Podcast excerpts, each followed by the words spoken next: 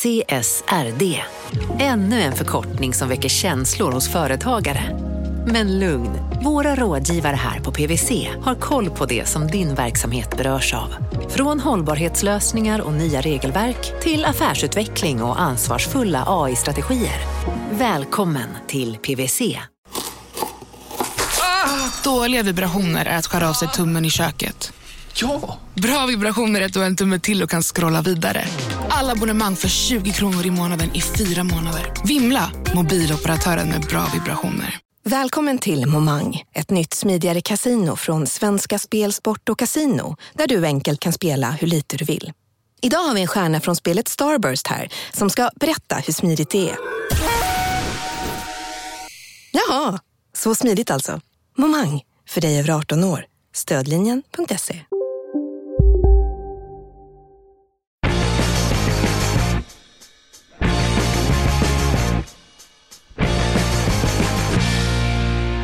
Bitcoin blood on the streets. Black Wednesday, the biggest crash since 2013.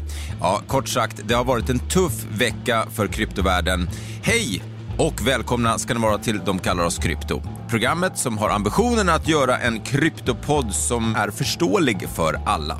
Jag som heter Mårten Andersson hälsar er välkomna och jag gör det tillsammans med, eh, som alltid då, min eh, bisittare, sidekick, eh, ekonomijournalisten Gunnar Harrius. Hej Mårten, hur fan mår du? Ja, så, man kan säga så här, härom veckan var jag rik som ett troll, alltid relativt, men Ja. rik som ett troll och i, nu i, i morse så letade jag pantburkar i garaget för att ha råd att köpa mat. Ja, Det är väl en köper du inte mat för de pengarna heller? Nej, jag köper dippen. Ja. Gör jag. Vilket betyder att köpa eh, mer krypto när kursen har gått ner, det är det du vill göra. Exakt. Ja, men det som har hänt är ju en, en historisk eh, eh, korrigering. För bitcoin då, eh, och även ethereum, är enorma tapp eh, och dippar då ner till eh, så mycket som 54 procent. Och om man köper en dipp, då, tror man, då köper man ju där man tror att det har bottnat, där det är som lägst. Och sen så hoppas man att det ska gå upp. Just det, det är en köpstrategi man kan ha. liksom. Absolut. Mm. Men du har ju eh, ändå varit med på eh, ett par sådana här svängar, kanske inte 50 procent ner, men du har ju varit med. På, vad, vad liksom, har du dragit några lärdomar den här gången som du inte gjort tidigare gånger? Jag har inte varit lika rädd. Eh, Det är den stora skillnaden. Från den första gången det här eh, skedde för mig, då, då gick det ner 25 eller 27 procent. Och då, tidigare har det varit såna här nedgångar, eller kanske runt i alla fall 40 procent för bitcoin. Och jag tänkte så här, men nu är institutioner med och eh, det kommer inte, vi kommer aldrig se den typen av eh, korrigeringar igen av den nivån. Så att det här blev en chock för mig också. Men jag har ju varit med och då sett hur det har gått upp och slagit all time highs efter det. Att det är hälsosamt med sådana här korrigeringar. Det är ju, ska vi bara säga, ett sätt att se på det här. Man kan ju också se på det här som att det är någonting fundamentalt som har förändrats och att liksom, mm, det, det inte kommer gå upp igen. Vi vet ju inte vad det är än helt enkelt. Vi kan också säga att vi spelar in det här på torsdag, eh, den 20 maj. Och vi har en, en toppengäst i dagens avsnitt som förhoppningsvis kan kanske göra att, att vi inte gör några förhastade slutsatser och beslut. Det man har sett på statistiken är också att det inte är stora institutioner eller företag som har sålt eh, mest, utan det har ju varit småsparare eh, som har hållit sina bitcoin eller ethereum under väldigt kort tid och sen då sålt eh, i panik.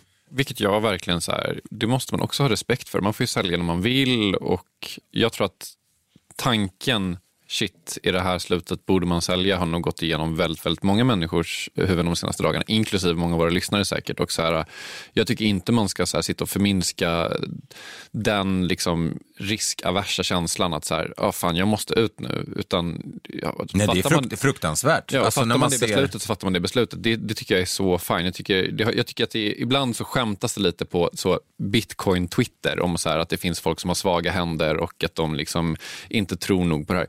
Ja, de får väl tro vad fan de vill känner jag. Jag, jag, liksom, jag, jag känner inte att det är så här att de är sopor som säljer utan Nej, man, man nej. gör som man vill liksom, tycker jag. Absolut, det det, jag håller med om det där. Det är en hård jargong och det är diamond hands mot weak hands Ja. och, och sådär. Nej men alltså vi lider med, med a- a- såklart alla som har förlorat pengar på det här och som kanske har köpt på en topp när man trodde att det bara skulle vidare uppåt och sen så har man då i panik sålt. Men om vi liksom, kan vi gå igenom din vecka lite grann? Hur har den varit? Har du liksom kunnat se några ljusglimtar ändå? Eller har du liksom, Nej. Har, då, då sitter du bara stirrat på en kurs som har långsamt tickat neråt? Nej, jag, jag, det gick så långt att jag bara, nu, nu skiter jag i det här, jag stänger ner. Eh, det var till och med några av de tradersna som jag följer som sa det så här, leave your phone, eh, go out and do something. Eh, och det har jag faktiskt typ gjort. Men, eh, nej, men jag, jag mår ganska bra, jag är väldigt trött. Syns det? Ja, no offense, men ja, det gör det. Okej. Man vet att man är trött och har småbarn när ens face ID på telefonen inte funkar. Ska vi eh, presentera vår gäst kanske? Ja, det tycker jag är hög tid att göra. Han är kryptoveteranen som redan 2018 skrev boken Så kan du bli rik på bitcoin. Och sen 2017 så är han VD för bitcoinbörsen Trio som numera också är en trevlig nyhetssida. Jag säger varmt välkommen hit till Totte Löfström. Tack så jättemycket. Kul att ha dig här. Ja, detsamma. Jag har lyssnat på er, er podd och jag har sett fram emot att vara med. Jag tyckte det var dags nu. Ja, men vad härligt. Kul att höra. Du, hur, hur mår du i en sån här fråga man slänger ut sig slentrianmässigt? Men, men ja, hur mår du? Alltså så här, jag vet inte, man är ju luttrad. Eh, bara, bara att vara, ha varit med liksom efter uppgångarna 2017 gör ju att man har lite perspektiv på saker också. Och visst, som ni pratade om innan, 40 procent är jättemycket såklart. Det var ju mer än 40 procent till och med. Eh, men samma, samtidigt så är det så här, jag har väldigt, väldigt svårt att se att bitcoin skulle liksom gå och dö nu eller någonting sånt. Eh, och då finns det, då finns det utrymme för det att gå upp igen. Eh, jag tror att man, man skakar av sig det här. Ger det några veckor så tror jag att man, man är liksom tillbaka på, på banan igen. Kanske inte uppe på samma nivåer. Eh, det tror jag väl kanske inte att vi kommer vara. Det kommer nog kanske ta ett tag. Men, eh, men man behöver inte, man behöver inte liksom känna att man är så här panikartad. Eh, sen så med det sagt, ni pratar lite om liksom strategier och sådana grejer och att man inte ska döma de som säljer av. Jag ser det väl lite som att om man liksom får panik i en sån här situation så har man ju gjort fel val innan det. För då är man förmodligen för investerad i det. Man kanske har liksom för mycket av sin totala portfölj så att man inte kan hantera.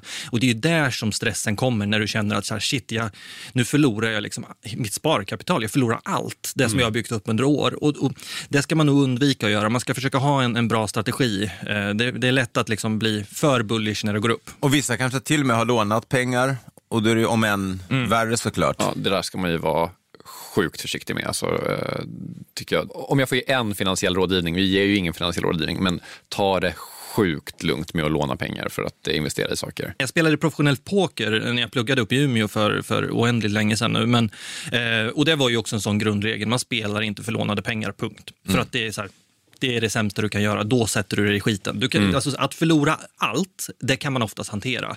Förlora allt och mer än du har, då är du, då är du verkligen illa ute. Så är det. Jag ringde på morgonen för att jag kände att det finns folk som har kanske lite stress eh, kring det som har hänt. Eh, så jag, jag gjorde det man gör. Jag ringde ett orakel helt enkelt. Eh, Jag ska typ få det att låta som att det, är en sån grej man gör. Det- Man har ett orakel i bakfickan. Ja, vi har ju det i alla Ja, fall. Så det. Två stycken Två orakel. stycken, ja. Eh, Och den här, jag ringde till, till Wahid Tosi och alltså det jag ville veta var lite så här, okej, vad, bitcoin har liksom eh, droppat väldigt mycket. Vad är det som har hänt? Är allt det här liksom Elon Musk? För att det var ju lite så det började, kanske vi ska säga. Liksom. Jag vill ha oraklets syn på, är allt det här Elon Musks fel? Jag tror inte det här bara är Elon. Eh, jag tror att det handlar mycket om att vi har haft extrema, eh, vi har haft extrema profits senaste fem månaderna med bitcoin upp 300 procent. Vi har haft eh, nyheter som kommer ut. Elon kanske, vad ska man säga, har lite på, påtryckningar från sina investerare att han, de inte kan acceptera bitcoin för att det inte är grönt. Men det kanske katalyserar någonting annat. Men eh, jag tror att det som gjorde att vi gick ner till 52 procent från all time high eh, för bara någon månad sedan eh, handlar om leverage traders och att det är väldigt många stora som sitter med väldigt stora eh, belånade positioner och det bara blir en ripple effekt. Eh, Det var alltså oraklet Wahid Tosi. Eh, Jag känner så här, vi har ju skrivit ett nyhetssvep, nu har vi redan kommit in på vissa av de här grejerna redan, men, men liksom, så det kanske blir lite mer av ett summerande nyhetssvep. Så vill man ha liksom summeringarna summeringar så, så, så får du, du får köra det helt enkelt nu Mårten. Då kör vi igång. Förra veckan så väckte Elon Musk stor uppståndelse när han meddelade att Tesla kommer att sluta ta betalt för sina bilar i bitcoin. Bakgrunden var att kryptovalutan har negativ miljöpåverkan. Och det här beslutet fick priset på kryptovalutan att sjunka och blev starten på den stora nedgång vi har sett under veckan. Men Musks utspel har också väckt en hel del frågor om hur det faktiskt ligger till med bitcoins inverkan på klimatet. De som försvarar kryptovalutan menar att den förbrukar mindre energi än den traditionella banksektorn medan kritiker menar att till skillnad från bitcoin så används traditionella banktjänster av i princip alla människor vilket motiverar energiåtgången där. Vissa försvarare av bitcoin hävdar å sin sida att bitcoin på sikt kommer att revolutionera hela det monetära systemet och att energiåtgången därför är befogad. Klart i alla fall att bitcoinkursen påverkades av Musks uttalande. Det här hämtade vi faktiskt från Trio News. Under onsdagen så publicerade nyhetsbyrån Reuters en artikel om de kinesiska kryptolagarna. Den här har nu mötts av kritik från kryptovärlden, rapporterar flera internationella medier. Artikeln har rubriken “Kina förbjuder finansiella institut och betalförmedlare att göra kryptoaffärer” och presenterar nyheten att finansiella institutioner, betalningsinstitut och andra medlemsenheter inte får direkt eller indirekt tillhandahålla sina kunder kryptorelaterade tjänster. Det här stämmer visserligen, men det beslutades redan 2017. För Kina förbjuder viss handel med kryptovalutor. Det här är fortfarande lite luddigt, men det är fortfarande lagligt att äga kryptovalutor och även så kallad mining tillåts. Och mining är då produktion av datablock för att skapa kryptovalutor. Det är alltså tillåtet i Kina och de står för en stor del av världens utvinning av bitcoin. Det som dock inte framgick av Reuters artikel var just det, där det istället framstår som att Kina förbjöd den här typen av verksamhet under veckan som gick. När Reuters artikel publicerades på onsdagsnatten så kostade en bitcoin ungefär 43 000 dollar och bara några timmar senare så hade priset sjunkit till nivå på runt 38 000 dollar, alltså ett tapp på drygt 10 procent. Till sist, Sverige. Det är fortfarande väldigt få svenskar som deklarerar sina kryptovinster. Det rapporterar Svenska Dagbladet. De svenska kryptoväxlarna BTCX och Safello uppger att de har ungefär 200 000 svenska kunder var. Men Skatteverket uppger att ungefär 3 500 bara personer har deklarerat sina vinster i år. En talesperson på Skatteverket uppger till Svenska Dagbladet att Skatteverket håller krypto under lupp.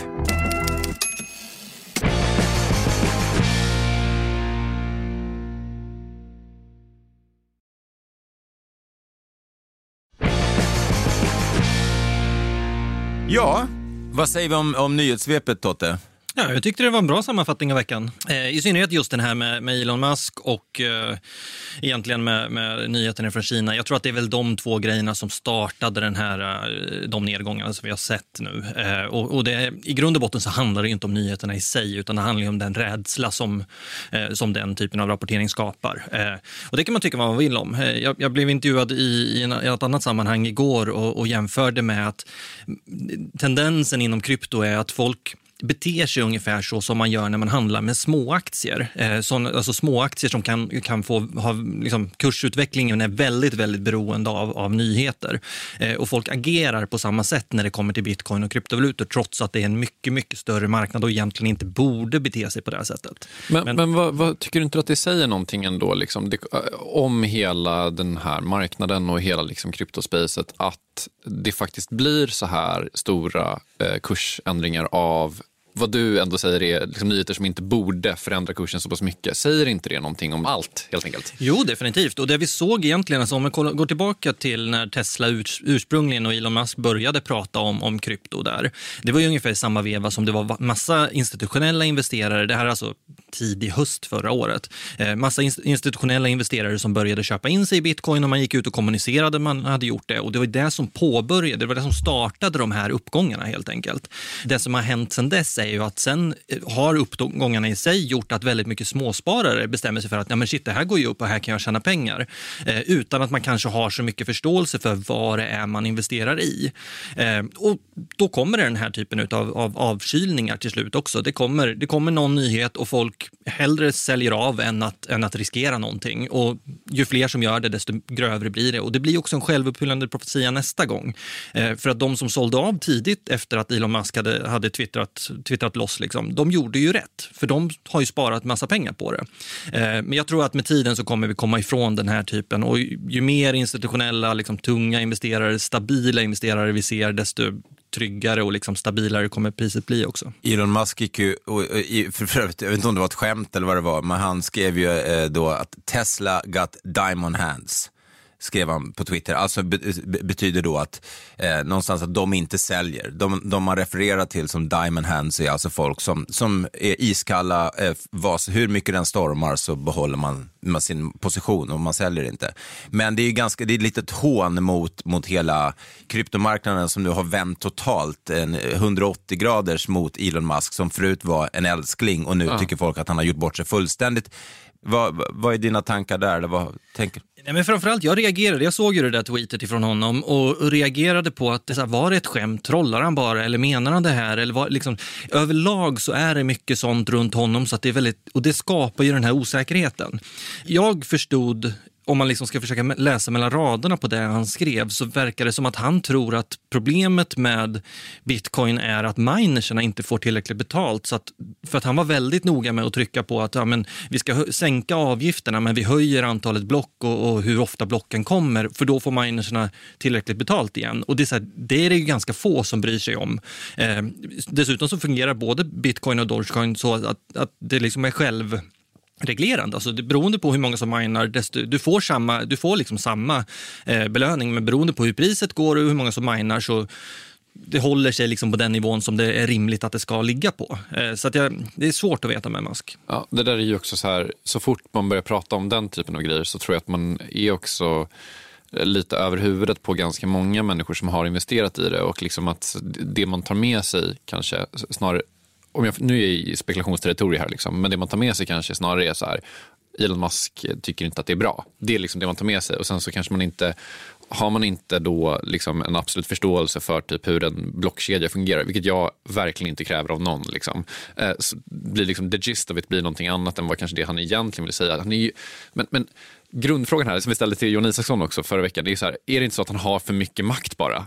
i, ja, i det här spacet. Ja, och eh, kanske eh, för tråkigt på, på kvällarna när han sitter hemma. Eh, för det är så jag tolkar det, att han sitter och liksom lägger ut grejer för skojs skull och sen så bara flyttar det berg i princip. Eh, och det, samtidigt så tror jag väl också att han kanske har bränt sig lite grann nu. Det är bara att se på de reaktionerna som har varit. Eh, folk hyll, har hyllat Tesla liksom i år, mycket för att det har varit en sån aktie som folk har köpt på sig och sen så har den gått upp i värde. Det man inte ska glömma är ju att Tesla sitter fortfarande på i alla fall motsvarande en miljard dollar i bitcoin idag. Eh, för en vecka sedan så var det två miljarder dollar. Det är alltså pengar som, som han aktivt har, har förstört för aktieägarna genom att göra den typen av, ja, sitta och leka på Twitter. Liksom. Eh, hade jag varit aktieägare i Tesla så hade jag varit rosenrasande på honom för att hans jobb som vd är ju att värna aktieägarnas intresse och det här är ju raka motsatsen. Eh, jag, sa i, jag blev intervjuad av DI-TV en sväng och då sa jag att jag, jag, skulle inte bli förvånad ifall det blir någon form av class action lawsuit ifrån aktieägarna gentemot honom eller gentemot Tesla. Eh, för att det är bara rimligt. Alltså så här, man kan inte hålla på på det här sättet. Har någonting för dig, liksom din eh, liksom känsla inför bitcoin förändrats fundamentalt den senaste veckan? Nej, nej, inte ett dugg. Alltså inte alls. Eh, alltså, så här, eh, ni pratade lite initialt där om att så här, man ser att eh, så här, det finns skämt på Twitter och såna grejer om att nej, men nu skakas de svaga händerna bort och så där. I någon mån så är det ju det också. När man ser den, om man kollar hur priset utvecklade sig igår så gick det ner till ungefär ja, men strax under, under 30 000 dollar och där studsade det upp. Den uppstudsen, det den beror på är ju att det finns folk som, som liksom sluter upp och tycker att ja, men nu har det gått så lågt som jag tror att det kommer gå eh, och som börjar köpa och då driver man upp kursen igen. Så att jag tror inte Alltså ingenting fundamentalt med bitcoin har ju förändrats den senaste veckan, så varför skulle man ha fundamentalt ändrat sin bild av bitcoin? Det enda som kan förändras fundamentalt folks bild är ju om de har lärt sig någonting nytt som de inte gillar. Ja, möjligen. Samtidigt så är det det här är ju en oändlig debatt som har pågått hur länge som helst. Eh, alltså så här, det var ju samma sak 2017, så pratade folk om det här. Eh, men samtidigt... Med miljön menar du? Ja, ja. Eh, och det har ju varit lite olika. Det har ju varit lite, dels liksom konkret kritik som faktiskt har någon form av substans, men också liksom kritik som inte har så mycket substans. 2017 så var det ju så bankpersoner som var ute och var så här, nej men det är problem att bitcoin är helt anonymt. Och då har man ju en sån otroligt grund förståelse för vad det faktiskt är. Bitcoin är all, alltid, alltid allt utom helt anonymt. Eh, tvärtom så är det mycket mer spårbart än det traditionella Fiat-systemet. Alltså, eh, från myndigheternas sida, myndigheternas sida, vi har ju kontakt med polisen när det behövs och de hör av sig till oss och sådana saker. Eh, de uppskattar ju att, att transaktioner har genomförts med bitcoin, för det betyder att vi kan ta fram information om var, ja, men var tog pengarna vägen sen när de skickades ut. Nu, nu handlar det alltså om, om folk som har drabbats av bedragare och sådana saker. Eh, var tog pengarna vägen? Eh, Medan Fiat-systemet, det är ju helt stängt för oss på grund av banksekretessen. Vi ser att det kommer en inkommande transaktion och vi kan stämma av att den kommer ifrån kundens konto, men innan det, vi har ingen aning. Förlåt, men vad, vad har det med miljön att göra? Nej, men jag menar, det var ett exempel på liksom att det, det florerar. Det är olika typer av kritik som ploppar upp i olika tider. Och just nu så tolkar jag det som att nej, men nu är det miljö som alla ska prata om. Och då har alla en åsikt om miljön också. Eh, om liksom klimataspekterna av bitcoin. Sen som med det sagt så, alltså så här, man ska ju kalla en spade för en spade också. Jag menar, bitcoin drar mycket energi. Eh, jag har en tro, baserat på, på den liksom informationen som jag har tagit till mig av, så är det eh, en, en växande andel förnybar förnybar energi, vilket jag tycker är en, det är ju i grunden en positiv sak. Jag tror till och med att bitcoin och bitcoin mining kan vara det som är liksom den pådrivande kraften för att göra eh, förnybar energi ännu billigare. Eh, för att behovet ökar såklart. Men samtidigt, så jag menar, det är dumt om det, om det leder till en massa koldioxidutsläpp, men samtidigt då får man väl kanske vända sig till politiskt håll, och, som man gör med allting annat. Då, då får vi lösa det. Liksom. Jo, precis, men det är ju går emot allting som alla vill med krypto. Man vill ju inte att politiker ska blanda sig i Man vill ju inte ha, ha liksom yttre regleringar på någonting. Alltså, eh, jag tycker det är konstigt att tänka så här, ja, men då vänder vi oss till, till politiken och ber, oss, ber dem reglera någonting vi absolut inte vill ska bli reglerat. Nej, men det kommer ju, alltså så här, vi har ju regleringar i form av penningtvätt och såna grejer. Alltså så här, min grundsyn är att jag tror att regleringar är oundvikligt i, i det långa loppet. Och, och framförallt så är det ju, jag som jobbar i branschen ser ju att så här, bankrelationer och, och, relationer med betaltjänstföretag, det är väldigt svårt när det inte finns tydliga regler för hur man ska, alltså tydliga spelregler egentligen. Eh, så jag tror att vi, det är oundvikligt i, i det långa loppet och vilka typ av regleringar, det är ju där striden kommer stå. Ska man liksom införa införa regleringar som gör att, att kryptovalutor i praktiken blir liksom värdelösa, det är ju dåligt. Men vi kan ju ha regleringar fortfarande, men också liksom uppmuntra den, den liksom friheten som det innebär med kryptovalutor. Det här med restriktioner då, vilka restriktioner tror du kommer komma i olika länder och vilka skulle du själv vilja se? Jag är väl ganska positiv generellt till det, det EU-förslag, MIKA, som, som EU håller på att ta fram nu. Eh, jag har varit med, och det har väl alla svenska liksom, reglerade aktörer har varit med i de samtalen med regeringskansliet också, där de ska egentligen ta ställning till hur de, hur de ser på MIKA och sen så kunna debattera det nere i EU sen så att man får fram en liksom, färdig produkt. Eh, jag är positiv till det. Det är mycket orienterat till att skydda eh, liksom, småsparare eh, på olika sätt. Att man inte ska kunna hamna i en situation där eh, ja, men till exempel att någon, någon har pengar hos en kryptobörs och sen så bestämmer sig de för att lägga ner och det finns inget juridiskt stöd för dig att få tillbaka dina pengar för att det var liksom oreglerad krypto. Och, Så. Och det är den typen av regleringar som, som verkar växa fram i världen och kanske, kanske framförallt i EU. Det som tendensen är att vi har sett framförallt Indien, de förbjöd ju kryptovalutor och försökte verkligen sätta ner foten och Kina har ju gått åt lite åt det hållet tidigare också. Liksom. Och Turkiet var ju inne på samma spår. Precis, det var ju betalningar det handlar om där, att man inte ska få använda det som betalmedel. Eh, och det, I någon mån så, så här, det här är ganska totalitära stater och man förstår ju deras perspektiv också. att här, men, Har man den typen av statsskick som, som de här länderna ändå har, alltså, visst Indien är en demokrati men det är fortfarande väldigt totalitärt. så. Eh, medan, alltså, och jämför det då med, med hur det ser ut inom EU så är ju EUs position är så här, vi kommer inte kunna stoppa det här med annat än att liksom stoppa internet. Så att vi måste bara liksom anpassa oss till det och göra det så att det fungerar i, i de befintliga finansiella systemen. Och det tycker jag är en ganska sund grundinställning. Kommer det bli en standard EU-skatt eller kommer Sverige fortfarande kunna ha 30 procent eh, på, på det här inom en framtid? Baserat på Mika så lägger sig inte EU i eh, beskattning överhuvudtaget. Och det är också en sån eh, generell grej att EU har inte beskattningsrätt och ska heller inte ha, det är en ganska viktig grundstomme att de ska inte lägga sig i enskilda ländernas skatteregler. Eh, däremot så tror jag att vi, ja, men till slut så måste man ju komma till en punkt där, där kryptovalutor inte går in under övriga tillgångar som det gör idag i, i vanliga deklarationen, utan att man har någon form av mer specifik eh, kategorisering. Totte, vi ska eh, prata med dig mer alldeles strax, men eh, först är det dags för vårt eh, stående segment, kanske man kan kalla det, eh, Kryptoskolan. Och den här veckan ska Åsa Secker reda ut det här med hur kryptovalutor skapas. Kryptoskolan, lektion 7. Hur skapas nya bitcoin? Vanliga pengar kan skapas på flera sätt. Antingen så kan en centralbank trycka pengar, alltså fysiskt skapa kontanter. Eller så skapas pengar när affärsbanker, alltså typ SEB eller Handelsbanken, ger ut ett lån. Eh, de skriver in en summa i datorn, trycker på enter, vips så finns det nya pengar i systemet. Kryptovalutor skapas på ett helt annat sätt. I eh, förra lektionen av Kryptoskolan så pratade vi om mining. Eh, och Det är faktiskt i miningprocessen som nya coins skapas. Som vanligt så funkar det här på olika sätt för olika valutor och som vanligt så tar vi bitcoin som exempel. I bitcoins protokoll, alltså koden som bestämmer hur bitcoin fungerar, så specificeras att ett visst antal bitcoin skapas för varje nytt block som minas eller utvinns. Så när ett antal transaktioner bekräftas på blockkedjan så får de som minar eller utvinner en belöning för det här. Och Den här belöningen består av två saker.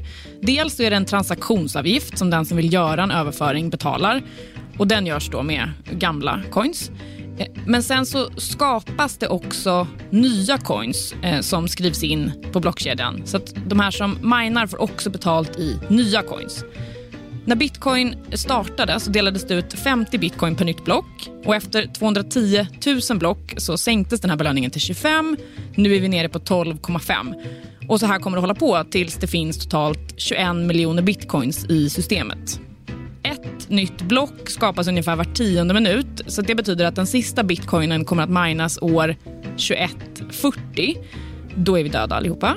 Det betyder dock inte att nya block inte kommer att kunna skapas. För redan innan det här händer så kommer transaktionsavgifterna att stå för en majoritet av de här gruvarbetarnas belöning.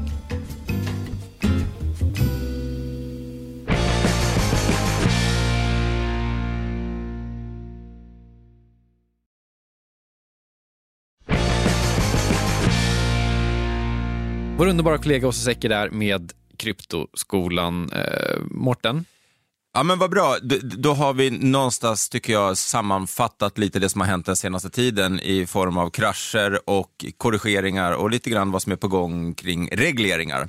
Eh, men när vi ändå har det här, jag är såklart nyfiken Totte, hur började din kryptoresa? Ja, jag, jag är jättebrokig i bakgrund. Jag är egentligen utbildad retoriker i grunden. Eh, vilket också är skälet till att jag försöker lägga mycket av min liksom, arbetstid och liksom, tid och energi just nu på att så enkelt som möjligt kunna förklara ganska komplexa frågor.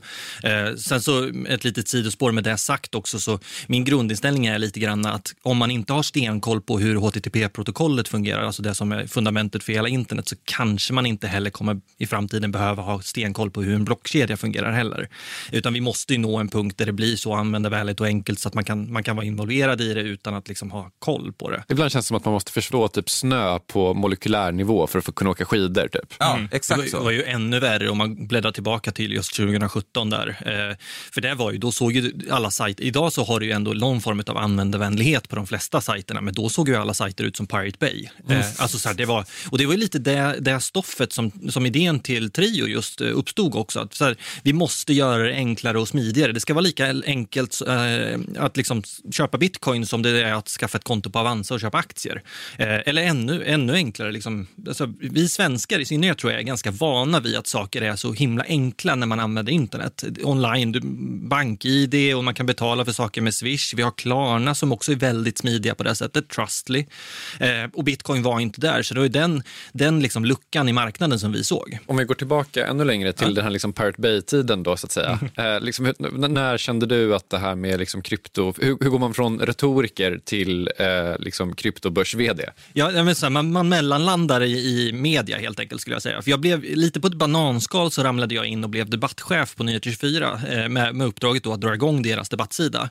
Eh, och det gick jättebra och eh, redan eh, andra veckan tror jag det var efter att jag hade börjat som debattchef där så blev jag kontaktad av Christian Ander som är grundare av BTCX eh, som ville skriva en debattartikel då om, eh, om bitcoin och hade skrivit ihop en och skickade den till mig. Och jag fick den och även om jag hade hört ordet bitcoin och sett liksom lite medierapportering från ja, men 2013 kanske någonstans där, det här var 2014, eh, så kände jag att ja, men jag kan inte avgöra om det här är sant, jag kan inte avgöra om han försöker liksom blåsa alla, alla 924 läsare. Så då, då gjorde jag det som, som egentligen var det absolut roligaste med att jobba som debattchef. Jag, jag satte mig in i, i hela ämnet. Liksom. Jag var tvungen att lära mig det, så jag la väl två heldagar eller någonting bara på att läsa på. Eh, och jag har ju lite programmeringsbakgrund typ från gymnasiet. Så här, ASP, programmering, bygga sajter, liksom den typen av grejer. Och från att jag höll på med det så hade jag med mig vetskapen om att så här, ja, men det är ett problem med internet är att allting är möjligt att kopiera. Allting som är digitalt, det kan man sno Eh, och kopiera. Och det var det också som, apropå Pirate Bay, det var det som var liksom grundproblemet för, för liksom film och musikindustrin. Allt är möjligt att kopiera så fort det är digitalt. Vad bitcoin i själva verket löser i grunden är att du har helt plötsligt någonting som är digitalt som inte är möjligt att kopiera. Det är revolutionerande och det, det var det som var liksom min uppenbarelse. Jag, jag försökte för några månader sedan eh, här, starta en hashtag på, på Twitter där man skulle berätta om liksom vad som var ens bitcoin moment när man liksom fick den uppenbarelsen. För för mig så var det så himla tydligt. Vad heter hashtaggen? Det var jättekul ja, idé. Bitcoin moment tror jag. Bitcoin moment. Ja. Det, det, det, du blev fascinerad av när du började grotta ner dig var ju då också att det, det var inte gick att kopiera säger du. Och det är bara flika in då att det, det, är väl därför vi också kallar det för kryptovalutor, mm. för det är krypterat och går inte att kopiera. Åtminstone det osannolikt jävla svårt. Ja, precis. Ja. Men, men kopieringsgrejen beror ju egentligen på att eh, det som gör, det, här kommer vi till blockkedjan. Det som blockkedjan egentligen är, är en databas som finns utspridd på massa datorer runt om i världen. Eh, om, om jag har en Excel-fil på min, på min dator till exempel, där jag skriver att ja, men Mårten har, har en totcoin och sen så har Tot Eh, 14 miljarder totcoins. Hur många vill du ha? 10? Ja, tio, tio låter kanon. Mer än Mårten i alla fall. Yes. Men det som händer, det, det, liksom, det, när, man, när, när, man har den centraliserad på det sättet, är att den blir väldigt skör också. Vem som helst kan hacka sig in på min dator och bara gå in och ändra i den Excel-filen utan att jag ens behöver få reda på det. Eh, det har ju bankerna upptäckt såklart, så att de har ju mm, så här, minutiösa säkerhetssystem för att skydda just mot, mot den typen av attacker. Med bitcoin och med, med kryptovalutor i stort så är den säkerheten inbyggd i nätverket by design, så att säga, genom att det finns en kopia utspridd eh, på liksom jättemånga datorer runt om i världen. I bitcoins fall så handlar det om över 100 000 kopior, vilket innebär att du skulle behöva hacka mer än 50 procent av de datorerna och ändra för att du ska kunna ändra historiken.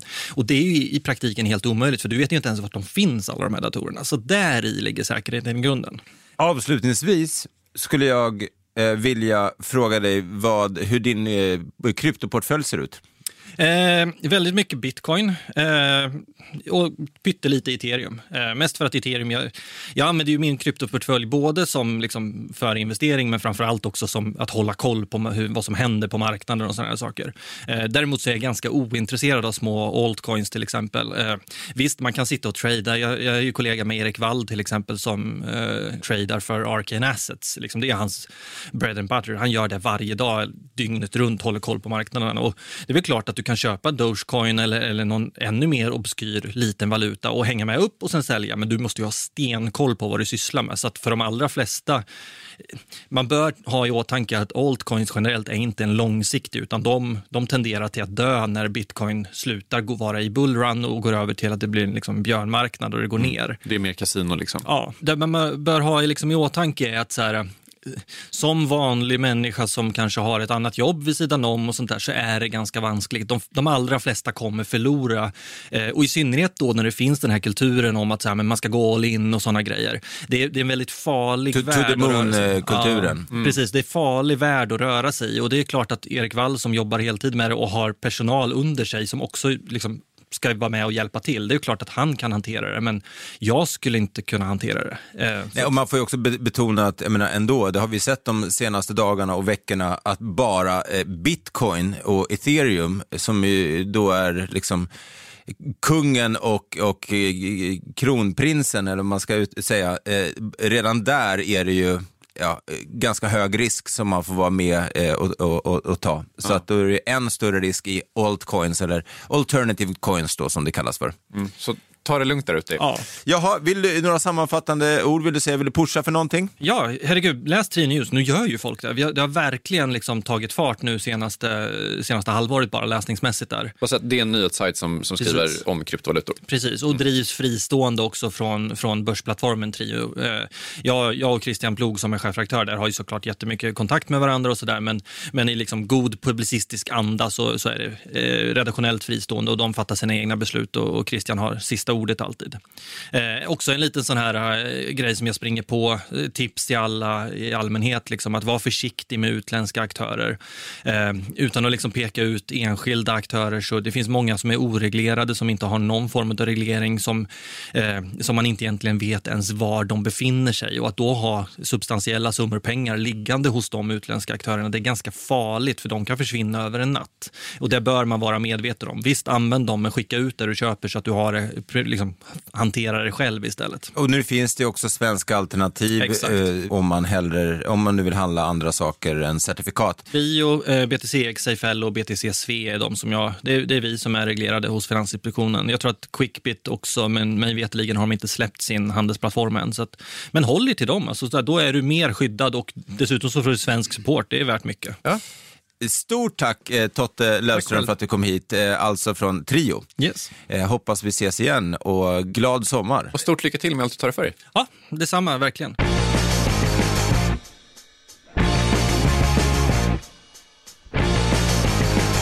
Det var allt för den här veckan av De kallar oss krypto. Följ oss gärna på sociala medier där vi heter just De kallar oss krypto, utom på Twitter där vi heter DKO krypto. Och vi blir superglada om ni går in och tipsar, delar avsnitten eller i, i gillar och, och, och sådär. Ja, just det. Vi har, vi har också ett telefonnummer. Eh, Vi kommer ha ett avsnitt med eh, Vahid om ett par veckor där vi ska svara på så mycket lyssnarfrågor vi bara kan. Eh, Det telefonnumret har jag nu tatuerat in på insidan av mitt ögonlock och det är eh, 010 750 0981. 010 750 0981. Jag ser det varje gång jag blundar.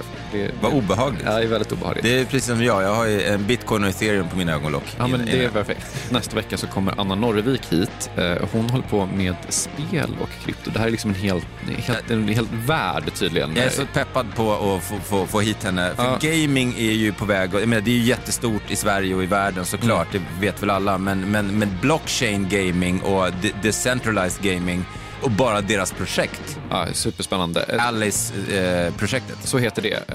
Eh, Så det kommer bli ett superhärligt avsnitt. Jag vill bara säga också att i spelet så finns det då en kryptovaluta. Ja. Eh, Det är rätt coolt. Det finns massor att prata med henne om. Ja, det kommer bli ett megaavsnitt. Eh, Så taggad på det. Eh, Vi är också väldigt tacksamma för att eh, Totte Löfström var här idag. Och eh, ta hand om er till nästa vecka. Tjingeling! Hej då!